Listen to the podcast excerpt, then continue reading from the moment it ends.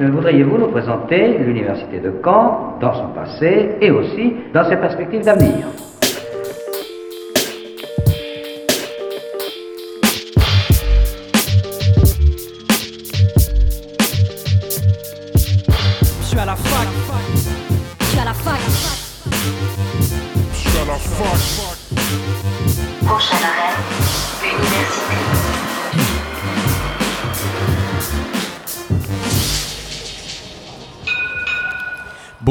Soyez les bienvenus dans Fac News sur Radio Phoenix. Il est midi, c'est Imran et je suis heureux de vous retrouver pour votre rendez-vous d'actualité étudiante. Depuis mardi dernier, la nouvelle version des Nordiques, le NDK Festival, a commencé à Caen. Aujourd'hui, le festival investit le campus et à cette occasion organise deux tables rondes, deux rencontres universitaires sur la numérisation des pratiques musicales et la place des femmes et du genre dans les musiques électroniques. Boris Collet, doctorant en sciences de gestion et cofondateur du label associatif Onto Records, est avec nous. L'invité du jour sur Fac News. Bonjour Boris Collet. Bonjour. Alors merci beaucoup d'être présent avec nous en studio. Euh, pour vous expliquer la situation, euh, chers auditeurs, cette nuit, la tempête Aurore a balayé la Normandie et a figé le trafic SNCF. Nous devions être en direct euh, du campus 1 et recevoir d'autres invités qui sont malheureusement bloqués sur Paris. On a un petit peu bouleversé le conducteur de notre émission, mais Boris Collet est dans Fac News pour aborder l'un des sujets des rencontres universitaires de cet après-midi, la place des femmes et du genre dans les musiques électroniques. Alors c'était parmi les engagements du NDK cette année, et il y avait une volonté d'être inclusif et ludique. Est-ce que c'est dans ce contexte que vous avez été contacté pour intervenir dans cette table ronde? Euh, alors moi, à titre personnel, j'ai été contacté par euh, les organisateurs du festival parce qu'ils ont fait appel à ce qu'on appelle des, conseillers techniques, euh, conseillers scientifiques sur différents domaines. Ça faisait partie des justement des- des- de la nouvelle démarche du festival d'intégrer à la fois les collectifs euh, en, en local pour la programmation et euh, également de faire appel à des acteurs locaux, euh, en tout cas de- du territoire, pour bah, participer à la construction de ce festival. Et moi, j'ai été contacté en qualité bah, de, de docteur en sciences de gestion parce qu'en en fait, sur le territoire, on a très peu de, de laboratoires et de chercheurs qui travaillent sur euh, les musiques actuelles. Mm. Et moi, il se trouve que j'ai fait ma thèse sur, le, sur les musiques indépendantes, sur le concept d'indépendance dans les industries culturelles. Et aussi, euh, je fais partie d'un label euh, de, Caen euh, et que je connais bien l'équipe du Cargo. Donc, j'étais très flatté par cette invitation. Et l'idée, c'était aussi d'ouvrir euh, euh, cette, nouvelle, cette nouvelle mouture du, festival, donc de NDK, euh, à, ce qu'ils ont appelé, ce qu'on a appelé des rencontres universitaires, en fait, ce qui ressemble à une journée de recherche traditionnelle, mais qui se veut plus ouverte sur un public un peu plus large, à la fois un public étudiant. ça peut intéresser les artistes, tous les, acteurs du, monde de, la culture en, général. Alors comment va s'organiser ces rencontres universitaires? Je crois qu'elles sont un petit peu bouleversées, mais qui interviendra cet après-midi Euh, elles sont un peu chamboulées, mais on a travaillé sur une programmation. euh, on n'a pas fonctionné comme un- une, journée de recherche académique traditionnelle où souvent il y a un comité scientifique qui se met en place, euh, où il y a des, appels à communication. La volonté là, ça a été de, travailler sur une programmation comme une programmation musicale en fait, pour plusieurs raisons. Déjà parce que au sein de l'université de Caen et même de manière plus générale en, Normandie, il n'y a pas ou peu de laboratoires qui peuvent porter ces journées de recherche à- parce qu'il y, a- peu de chercheurs qui travaillent sur ces thématiques-là, notamment sur euh, a fortiori sur la thématique des musiques électroniques. Et, euh, donc on a construit ça comme une, programmation euh, de festival. On a contacté, on a eu avec l'aide de Jérôme Guibert, qui est sociologue sur Paris, spécialiste des musiques actuelles. Justement, il nous a conseillé plusieurs. on, a, on- on a construit une liste comme ça. Et donc cet après-midi intervient donc Myrtille Picot, qui est euh, chercheuse euh, postdoctorante euh, sur Paris et qui a fait sa thèse sur l'inégalité femmes-hommes chez les artistes, et notamment sur le rôle des programmateurs et des programmatrices. On, aura l'occasion d'en Mm. discuter. Euh, donc ça, c'est sur la première thématique qui concerne la place des femmes et, et le genre dans les musiques électroniques. Il y a également Alice Laurent Camena, donc qui elle est sur Rennes et qui euh, est une première ou deuxième année de, de thèse. Donc ça, ça fait aussi partie de, de- de volonté d'inviter euh, des chercheurs et chercheuses, euh, de jeunes chercheurs et chercheuses, euh, dans, dans cet esprit d'émergence comme on peut avoir sur la programmation artistique. Et, et donc, elle, Alice, travaille sur, la pratique des, euh, des, des femmes, en fait des DJ femmes euh, en amateur, et euh, les rapports au genre et aux féministes négociés, notamment comment euh, le genre peut être mobilisé comme stratégiquement par, pour, pour, pouvoir se faire programmer, mais également comment en fait ces, ces stratégies-là peuvent avoir des, des, des, effets alors plus pas négatifs, mais en fait des contre-coups, notamment sur l'essentialisation du genre. Et la deuxième thématique porte, elle, sur la numérisa- numérisation des pratiques musicales. Et donc là, on a invité euh, deux chercheurs, donc euh, Guillaume Huguet, qui a fait sa thèse il y a quelques années sur euh, YouTube et les plateformes de streaming en général et les métamorphoses de la musique. Donc d'un point de vue à la fois de la création et de la diffusion de la musique. Il est également Guillaume, éditeur de la revue Audimat et directeur d'un label qui s'appelle In Paradisum. Et enfin Baptiste Bacot, qui euh, lui travaille plus sur les pratiques musicales en régime numérique, c'est-à-dire euh, comment le numérique est venu transformer à la fois nos pratiques de création musicale et le rapport qu'on peut avoir à, l'instrument. Donc on, brasse à la fois euh, les questions de diffusion, les questions de consommation de musique, de production, de création, sous le prisme de, voilà, de, ces changements liés bah, à la numérisation de- des pratiques musicales. Alors euh, venons-en au sujet de la première table ronde, en partant d'un constat qui est dur. En 2019, les artistes euh, féminines euh, DJ représentent seulement 25% de la programmation au festival et seulement euh, 10% de la programmation dans les clubs en France. Alors c'est une enquête Fax de 2020. Euh, pourquoi euh, il y a si peu de femmes dans la musique électronique euh, Quels sont les freins à la présence des femmes dans, la musique électronique? Là, là, comme on l'a- l'aurait compris, en théorie, euh, Merti Pico devait être là pour répondre à ces questions parce que c'est la, spéci- la spécialiste. Donc moi, en, en effet, je suis pas expert sur le sujet. Euh, je connais un peu ses travaux, j'ai eu l'occasion de les lire, donc euh, je vais répondre avec précaution euh, par rapport à ce que je connais de ses travaux. Donc malheureusement, elle n'est pas là pour contrôler ce que je vais dire. Mais alors, tu peux me répéter la question comme ça Oui, que- en- con- concrètement, on sait qu'il y a moins de femmes dans la musique électronique. Euh, et quels sont les freins euh, reconnus à, à- à ça, à cette Ouais. présence Alors elle, ses travaux, ils portent particulièrement sur euh, un type d'intermédiaire culturel que sont les programmateurs et les programmatrices. Et elle a notamment travaillé euh, dans le milieu des musiques électroniques avec- sur un comparatif entre euh, Berlin euh, euh, et Paris. Paris, oui. Et on voit que, par exemple, sur la question des programmateurs, en fait, il y a des, il y a, il y a des, des- des- des stéréotypes de genre en fait qui, euh, qui, qui imprègnent euh, à la fois ces intermédiaires-là. Et il y a des habitudes en fait aussi. On est pris par des, euh, par des effets de réseau ou par, c'est-à-dire qu'il y a un certain nombre de programmateurs, notamment elle, elle explique bien sur Paris, qui Mm. en fait euh, vont bouger de salle en salle. Euh, donc et, et en fait, on va euh, comme ça avoir des habitudes de, de, de, de de programmer des hommes euh, de façon prioritaire. Et c'est vrai que cette question-là, en fait, ça fait partie un peu des impensés, euh, à la fois de la programmation des musiques électroniques, mais des, en fait des impensés euh, de la, au sein de la société en général. En, en fait, c'est assez important de l'aborder parce que ce que je voulais souligner, c'est qu'il y a pas mal de... de- on- y a une petite musique en ce moment qu'on peut entendre en disant Ouais, bon d'accord il y a eu MeToo la place des femmes euh, la question du genre c'est un peu la tarte à la crème ça Mm. revient euh, c'est un effet de mode alors ça, ça, Oui. ça c'est quelque chose qui m'agace beaucoup quand on, quand on parle d'effet de mode euh, donc il y a cette petite musique là qui est, qui est- qui est présente. Le problème c'est que cette question là au bout d'un moment faut que faut en discuter, faut la comprendre, il faut prendre le temps de l'analyser pour pouvoir changer les choses euh, euh, à moyen et plus long terme. Et, euh, et pour ça, euh, donc euh, voilà, un des ob- objectifs de cette de cette journée là, c'est également de mettre en lumière des, des chercheuses qui ont travaillé sur ces questions là, qui sont des travaux de recherche, des enquêtes euh, de long cours, euh, euh, euh, des travaux de recherche qui ont été euh, éprouvés. Et, euh, et surtout pour euh, diffuser euh, ces connaissances-là euh, à des acteurs, à la fois que ce soit des artistes, justement des programmateurs. Moi, j'espère qu'il y aura des programmateurs dans la salle cet après-midi, parce qu'en fait, ces travaux-là, ça permet aussi de, de- de repenser euh, des choses auxquelles, euh, bah, des habitudes en fait dans lesquelles on est pris, des, des- des réflexes euh, dans lesquels on peut être pris et qui, qui peuvent être de l'ordre de l'impensé, notamment euh, ce que j'aime bien dans son article, elle parle de, justement de la quantité de mails que les programmateurs reçoivent, euh, programmatrices re- reçoivent chaque jour. Donc en fait, on peut être vite pris dans des, euh, dans des réflexes parce qu'on n'a pas le temps de penser ces choses-là. Et prendre juste, là, si le festival, ça peut être un moment pour prendre le temps de penser à, à ces questions-là, c'est les faire chercher. C'est aussi une question de, de visibilité. C'est un sexisme qui est institutionnalisé, institutionnalisé dans, le, dans le sens où il y a une sorte de répétition de mécanismes sexistes déjà présents dans d'autres secteurs euh, de la musique.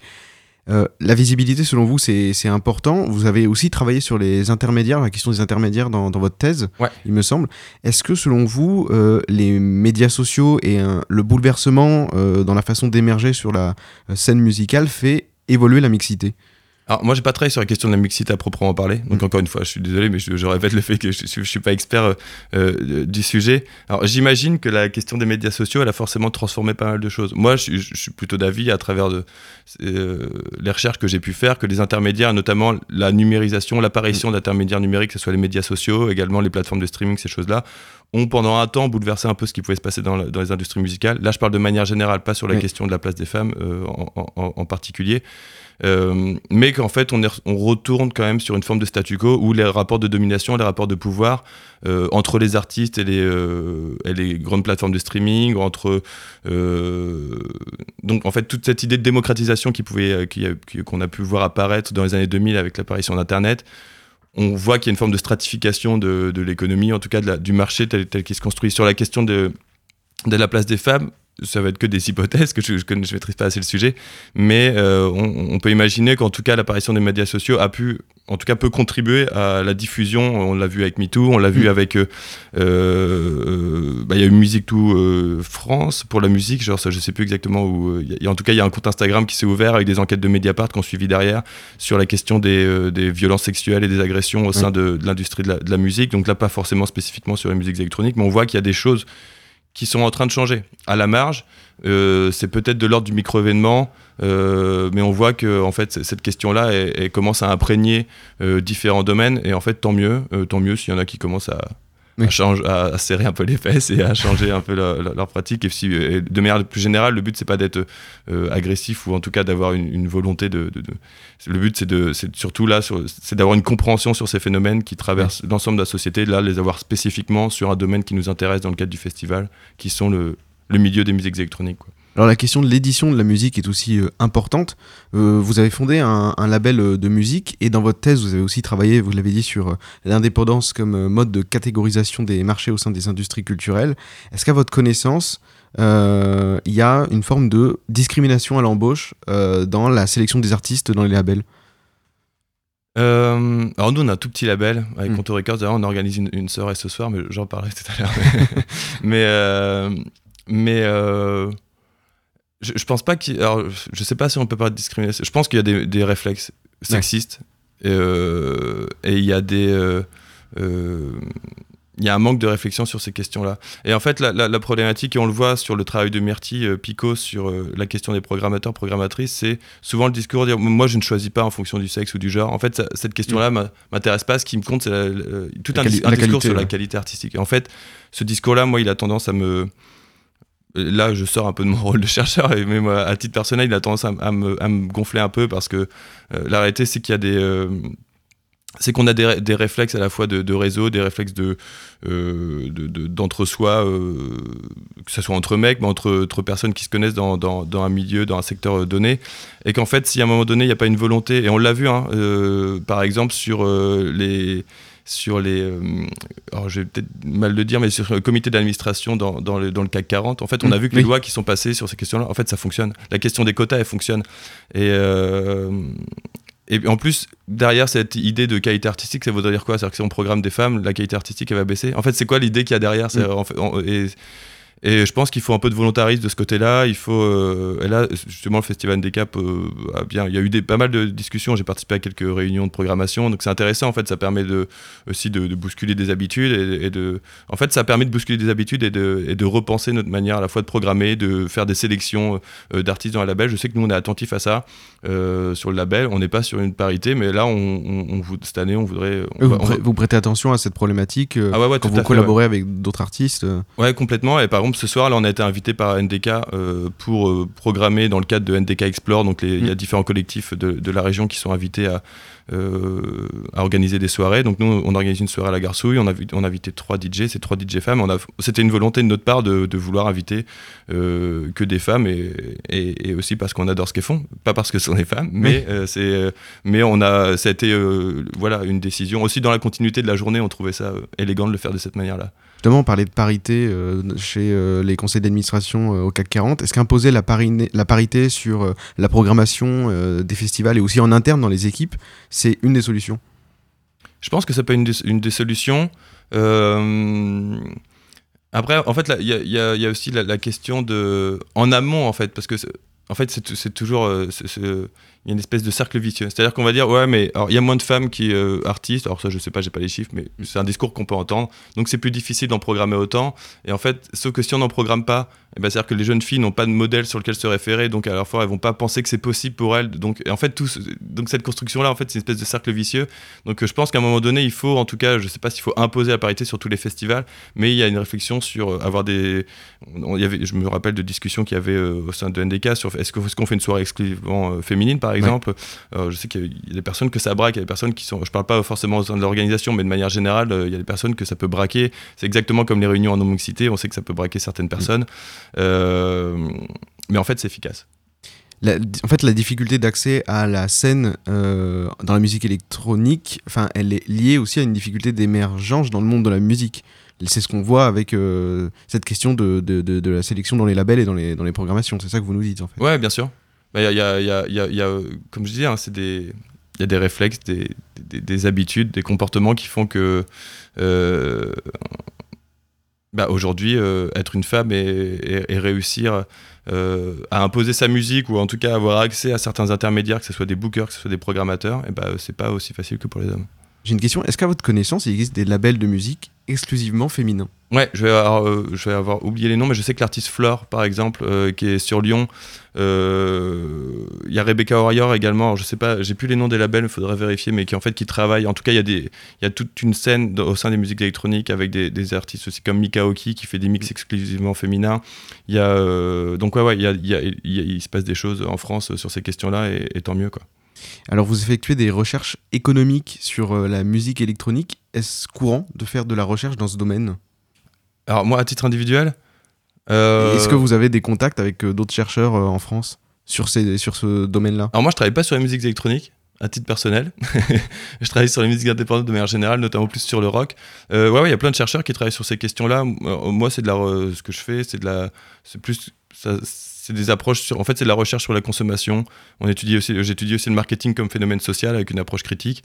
Et, euh, et ouais, on a plein de chercheurs à travailler sur ces questions-là, sur les transformations euh, euh, liées au numérique, des pratiques de musique, pratiques musicales, des pratiques d'écoute, des pratiques de création sur ce qu'on ce qu'on peut appeler les sous-cultures de, consommation également, les sous-cultures musicales. Ouais, il y a très nombreux chercheurs qui travaillent sur ces questions-là.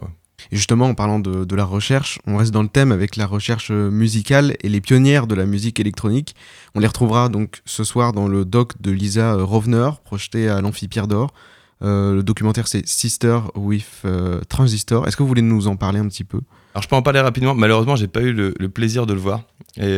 Parce que là, il, est- programmé au festival, il est programmé à plusieurs festivals depuis quelques temps et il n'est pas encore accès en libre. Donc je- j'incite ou je conseille tout le monde d'al- d'aller le voir. Mais j'ai pu en discuter avec euh, un, de- mes potes qui est arrivé hier soir et qui, qui- que j'héberge et qui l'a vu lui. Et euh, en fait, c'est un, un, un- film qui, euh, bah, un documentaire qui retrace euh, l'histoire euh, des femmes dans la musique électronique et notamment qui replace dans leur contexte historique comment, euh, notamment, le contexte de la Seconde Guerre mondiale, en fait, avec les hommes qui partaient au front, a permis de libérer de la place dans les laboratoires. Donc, en fait, ça pose encore la question de, de l'accès à la fois aux conditions matérielles, aux conditions, aux conditions matérielles, c'est important, en fait, parce qu'en fait, quand, quand, les, quand les femmes, on leur laisse la place dans les laboratoires d'avoir accès à certains instruments, à certains instruments qui étaient hyper chers à l'époque, qui soient des, des gros synthétiseurs modulaires, et ben en fait on voit que, et c'est pour ça que notamment dans les musiques d'avant-garde, euh, il y a plus de femmes en tout cas elles prennent euh, parce qu'il y a aussi des formations pour ça, il y, a des- y a des formations universitaires, donc on voit que quand il y a euh, comme ça un cadre institutionnel qui permet aux femmes d'accéder aux outils, aux besoins, aux conditions matérielles pour pouvoir faire de la musique, elles le développent.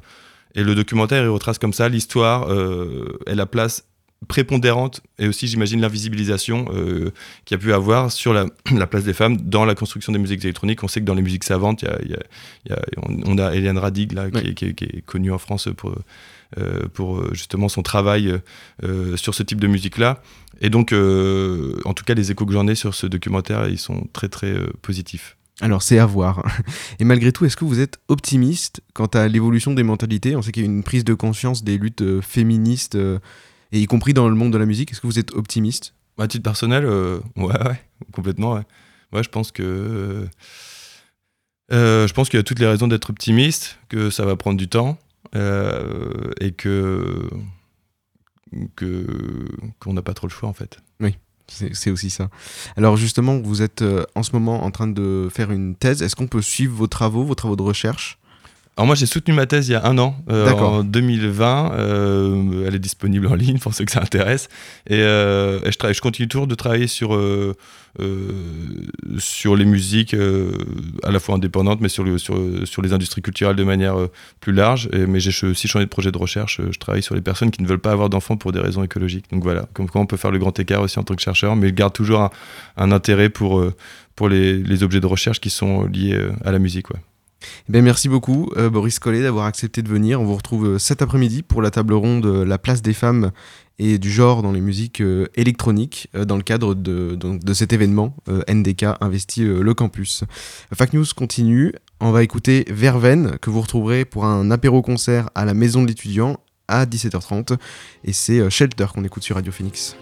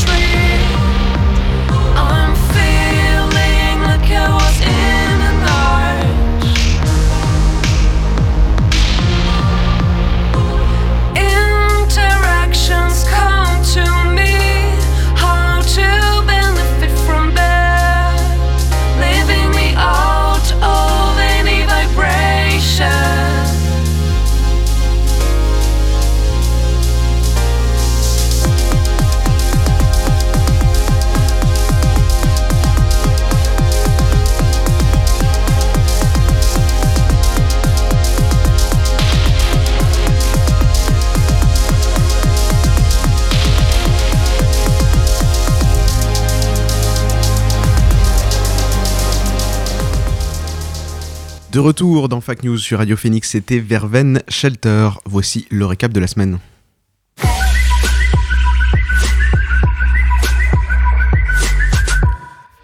7 millions d'euros vont être alloués sur 5 ans à un plan d'action contre les violences sexuelles et sexistes à l'université. Ce plan a été annoncé par la ministre de l'Enseignement supérieur Frédéric Vidal la semaine dernière et sera à destination de tous les établissements d'enseignement supérieur français. Ce financement sera fléché vers des assauts d'aide et de lutte afin qu'elles recueillent la parole des victimes, mais permettra aussi de créer une cellule au ministère pour accompagner juridiquement les établissements qui font face à des victimes ne pouvant parfois pas porter plainte. Un plan massif de formation du personnel fait aussi partie de cette série d'annonces qui fait suite à la médiatisation d'affaires d'harcèlement et d'agression sexuelle à l'école centrale Supélec et à Sciences Po après le mouvement Sciences Sport. Nous vous en parlions dans Fac News avec la venue de Sarah Bilo, déléguée générale d'AnimaFac. Les premiers résultats de la consultation rentrée d'après ont été exposés mercredi dernier. Les assos partenaires de cette consultation ont partagé les difficultés ressenties par les étudiants liées à la crise sanitaire, le quotidien difficile, la précarité grandissante et l'impossibilité de se projeter dans un futur désirable dressent un constat dur d'après la population étudiante française. Après avoir mesuré les conséquences de la crise sanitaire sur le rapport des jeunes aux études, la prochaine étape va être d'élaborer un plaidoyer collectif et d'inscrire les questions de vie étudiante à l'agenda médiatique. Ces propositions et ces pistes de solutions seront soumises aux candidats à la présidentielle et aux législatives de 2022. Vous avez peut-être vu passer ce hashtag sur Twitter, STAPS oublié. C'est le nom de la mobilisation des étudiants actuellement en études de sciences et techniques des activités physiques et sportives dans les universités françaises. Ces derniers sont en colère et ont manifesté dans les grandes villes mercredi dernier pour tirer la sonnette d'alarme auprès du ministère de l'Enseignement supérieur. Manque drastique de moyens ayant pour conséquence des infrastructures dégradées, du matériel abîmé voire inutilisable, mais aussi une pénurie d'enseignants. Voilà les conditions qui sont dénoncées dans le cadre de cette mobilisation. En 10 ans, le nombre d'étudiants en STAPS a presque doublé et l'on déplore désormais en moyenne qu'un professeur pour 40 élèves, contre 17 en moyenne dans les autres disciplines universitaires. Le mouvement STAPS oublié sera prochainement l'objet de Fact News. Et enfin, c'était le thème de Fact News aujourd'hui. Mardi soir, c'était le top départ du NDK Festival au Cargo. L'ensemble de ces événements et concerts autour de la musique électronique durera jusqu'au 31 octobre. Ce jeudi, le festival investit donc le campus avec une table ronde cet après-midi sur la place des femmes et du genre dans les musiques électroniques et la numérisation des pratiques musicales. À partir de 17h, découvrez Verven lors d'un apéro-concert à la maison de l'étudiant. Et ce soir, dès 20h30, venez assister à la projection du doc Sisters with Transistor en partenariat avec le Cinéma Luxe à l'Amphi Pierre d'Or. Toutes ces activités sont gratuites mais sur réservation et présentation du pass sanitaire. Et je tiens à dire que cette conviction de la jeunesse ne peut être aujourd'hui renforcée. Ce mardi avait lieu sur le campus 1 devant le SUAPS, service universitaire des activités physiques et sportives, l'inauguration de l'université de Caen Stadium. Ce nouveau terrain multisport prend place là où un espace de 25 000 m2 était laissé à l'abandon. Était présent Lamry Adoui, président de l'université de Caen, Jean-Léonce Dupont, président du conseil départemental du Calvados, Christine Gavini-Chevet, rectrice de l'académie de Normandie, les élus de l'université et du Crous, et enfin de nombreux étudiants sportifs. L'inauguration de ce stade signe la fin de la première étape du chantier de mise à l'honneur du sport sur le campus 1. Une autre étape consistera à faire des locaux et des vestiaires. Ce projet a été financé à hauteur de 2,2 millions d'euros par le département du Calvados. J'en ai parlé avec Jean-Léonce Dupont. Bonjour Jean-Léonce Dupont. Bonjour. Vous êtes président du conseil départemental du Calvados. Absolument. Et vous avez euh, financé, apporté un financement euh, pour euh, la création de ce nouveau terrain multisport à l'université. Comment ça s'est fait? D'abord, moi, je, je, voudrais rappeler mon attachement à l'université de Caen, qui est l'université où j'ai fait mes études. Et donc, j'ai évidemment suivi euh, l'évolution de, de, ces campus, le vieillissement d'un certain nombre d'installations, puisque c'était il y a quelques années, et, et, notamment le fait que ce plateau sportif avait été à un moment donné complètement abandonné. Le département du Calvados, en réalité, a toujours accompagné le développement de l'université de Caen.